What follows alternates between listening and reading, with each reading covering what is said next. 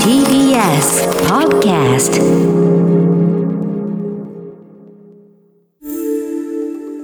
Screenless Media Lab Weekly Report. TBS ラジオが設立した音声メディアなどの可能性を追求する研究所 Screenless Media Lab。毎週金曜日のこの時間はラボのリサーチフェローで情報社会学がご専門拓殖大学非常勤講師の塚越健司さんに最新の研究成果などを報告してもらいます。塚越さん、よろしくお願いします、はいよろしくお願いします。金曜日だ。金曜日です。はい。さて今回はどんなお話ですか？はい、今回はですね、えー音と、えー、ろう文化、うんいわゆるその視覚と触覚を利用した文化の関係について考えようという話なんですね。はい。あのろうというと、まあ、いわゆるその聴覚障害というか、あうんの音を聞くことがえーできない、えーということで、えー手話をはじめとして視覚や触覚を使うということで、まあ、あのそういう意味では音はこう聞こえないんだけれども、えーじゃあそういうことを前提にして音もあの設計しなきゃいけないということでこの関係についてちょっと、えー考えてみようと思います。はい。まずはですね昨今ですねいわゆるそのろう文化だったりえ聴覚障害に関わる事柄って結構話題になることがあって、うんうん。公開中の「えっと、コーダ愛の歌」ってあいう映画があるんです。あ見ました。すっごい良かった。本当ですか？めちゃくちゃ良かったです。僕ねちょっとまだ見えてないんですけれども、うんあのろう者の、えーはい。両親とお兄ちゃんがいてそ主人公の高校生の女の子がいるっていう家族で、その、彼女えーまあ、要するにこうだって翻訳をするっていうことですよね。うん。それでそのあの主人公の女性が歌の才能があってっていうお話で、うん。確かあの先月の玉結びで、えー火曜日に町山さんもあ。あのその話されてたと思うんですけれども、うんうん。非常にまああの評価が高くて、はい。今回のえー第94回アカデミー賞の作品賞にももうノミネートされたとうん。いうことで、はいまあ、そのあたりであの注目されているということもありますし、うん。最近ですねイギリスなんですけれども、イギリスは15万人以上が利用しているイギリス手話というのがあるんですね。はい。イギリスで使われている手話があってこれの公用語公用語化を求める法案っていうのが議員立法で提出されて、うん今あの議論されてるんですね。うん。であの公用語にするっていうことはどういうことかというともちろん今でも使われているんだけれども、はい例えば交通機関とかでその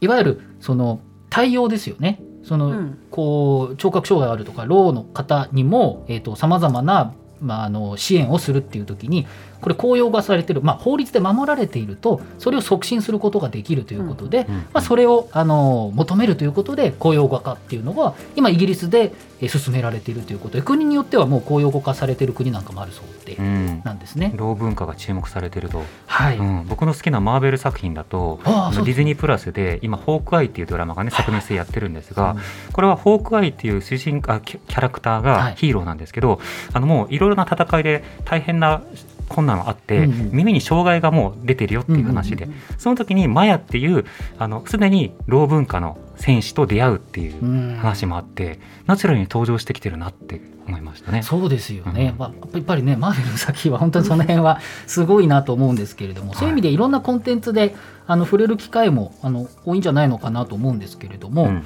そんな中ですね、えー公益財団法人の一橋文芸教育振興会っていうところが主催してます、はい。えー2021年度の全国高校生読書体験記コンクールというものがありまして、うんえーこれはですね高校生が読書を読んで、まあ、読書感想文というよりはそれを読んでの自分の体験記みたいな、うん。あの広い意味での読書体験記を募るもので、ほうえっと、2021年度は全国449校8万3000を超える応募があったんですね。でその中入賞者8名いて、うん。その中の文部科学大臣賞っていうのは1名なんですけれども、うんうんそこで受賞したのがですね、えー、ろう者の高校生の、えー奥田佳代さんかな。奥田佳代さんって方の、えっとろう者は障害者かっていうですね、うんうん。えー体験記が、えーまあ、文部科学大臣賞になったということで、えー、と1月ぐらいかな、えーと注目されております。ほうほでこの方奥田さんはですねあの脳科学者の、えー中野信子さんと山あの漫画家のヤマザキマリさんの共著の「生贄探し暴走する脳」っていうのを読んで、ううん。あの体験記書いてるんですけれども、はいはいえっと後でまああの調べれば出ますし、うんうん。あのノートってあの Screenless Media がやってるところであの、うんリンクも貼ってるんで全部読めるので、あの本当に素晴らしい文章なんで、読んでいただきたいんですけど簡単に、えー彼女がどんなことを言ってるかっていうとですね、うん。あの奥田さんは、えーご自身含めて家族も、えー、と全員ろう者だったと。はい。なのでそれが普通でうんその生きてきたと。うんで幼少期はそのなんていうのかな、えーずっとこの普通に手話を使って生活するのが当たり前だったので、うん。その視覚と触覚に特化したろう文化で育ってきた自分を健聴者耳が聞こえる人ですね、健聴者とは異なる文化を持ったなんか少数民族だうん。みたいな風に思っていたっていうことなんですね。でやっぱり年が大きくなって小学生とかになっていくとそのいろんなところ地域で人に会ってあその聞こえないっていうことがあのそこそこその特殊なんだっていうことに気づいていくっていうことで、まあ、そんなだから、あの今みたいなはあの話をされているんですけれども、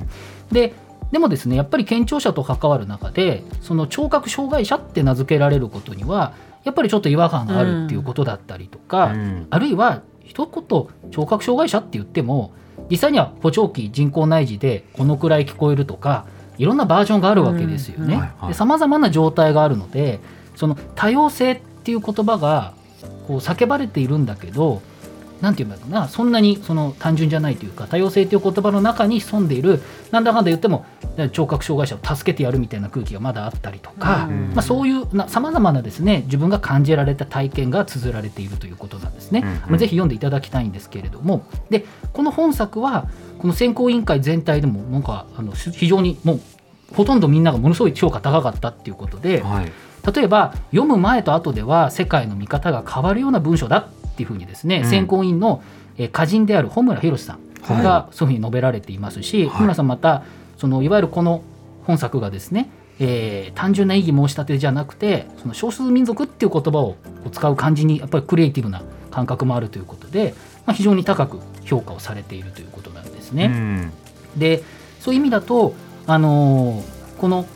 音語、まあ、特に本当に素晴らしい文章なんですけれども、はい。まあ、この当ラボも、まあ、音の研究をしているわけですけれども、うん。当然その音を感じることがないっていう人たちもいっぱいいたりその文化もたくさんあるわけですよね。はい。でこの文化を踏まえて、まあ、音のあり方とか音の設計ってユニバーサルな設計っていうのをやっぱしないといけないよなっていうことも、んうん。あら改めて感じますし、うんうんうん。あのそのあたりのこう当たり前さみたいなことも、えー考える上では非常に重要な、えっとトトピックだったのかなということでちょっと紹介させていただいてます。うん。はい。姿が見えるって大事ですよね。あのある意味例えばこういった作文を通じて、うん。そっかってあの穂村さんがね世界観変わったのと同じように、またマーベルの話で恐縮ですけど例えばそのデアデビルっていうヒーローは今度目が見えないといううん。キャラクターなんですね。うんでこのキャラクターが今後重要な役割を果たしていくっていうのがマーベルシリーズの中でも明確に宣言をされていて、うんうん。で先ほどのそのマヤというキャラクターエコーというヒーローになるキャラクターなんですけどこの方は耳が完全に聞こえない、うんけれどもやっぱりそれを培あの踏まえた上であのすごいスキルをこう磨いてきたっていうキャラクターがメディアの中で描かれ続けると、つまりはそうした人がいる世界、うん。この世界というのはそうした人たちと共にいる世界だっていうのが分かるじゃないですか。私たちでなかなかね日常の中で手話を使っている人をたまに街中で見かけるかなぐらいでしかうんうん。思ってなかったりするとやっぱり忘れていないことにして語って覆い隠してっていうことを続けてしまうので、そうですよね。あのこのコーナーで前にデフリンピックはい。の紹介もしましたけれども、例えばその、えっと、陸上で走る時にあのパンってねあうん。の音を鳴らしてそれで合図にするわけですけど当然聴覚あに障害がある方それ聞こえないので色で判断できるようにするとか、あるいはその例えば椅子に座るっていう時も自分の家でもやっぱりそのドアが見える位置に座るようにするっていうことで、うん。そうしないと誰が入ってきたっていうのがやっぱ分からないっていうこともあってだそういう配置のあの妙だったりとか、うん。まあ、そういったものもあるし、カルチャーもね。そうですね。カルチャーがあるのでそれがぜ前提として考えた時にあの音をこうすればいいっていうことはものすごくそれはそれでもちろんとっても大切で逆に言えば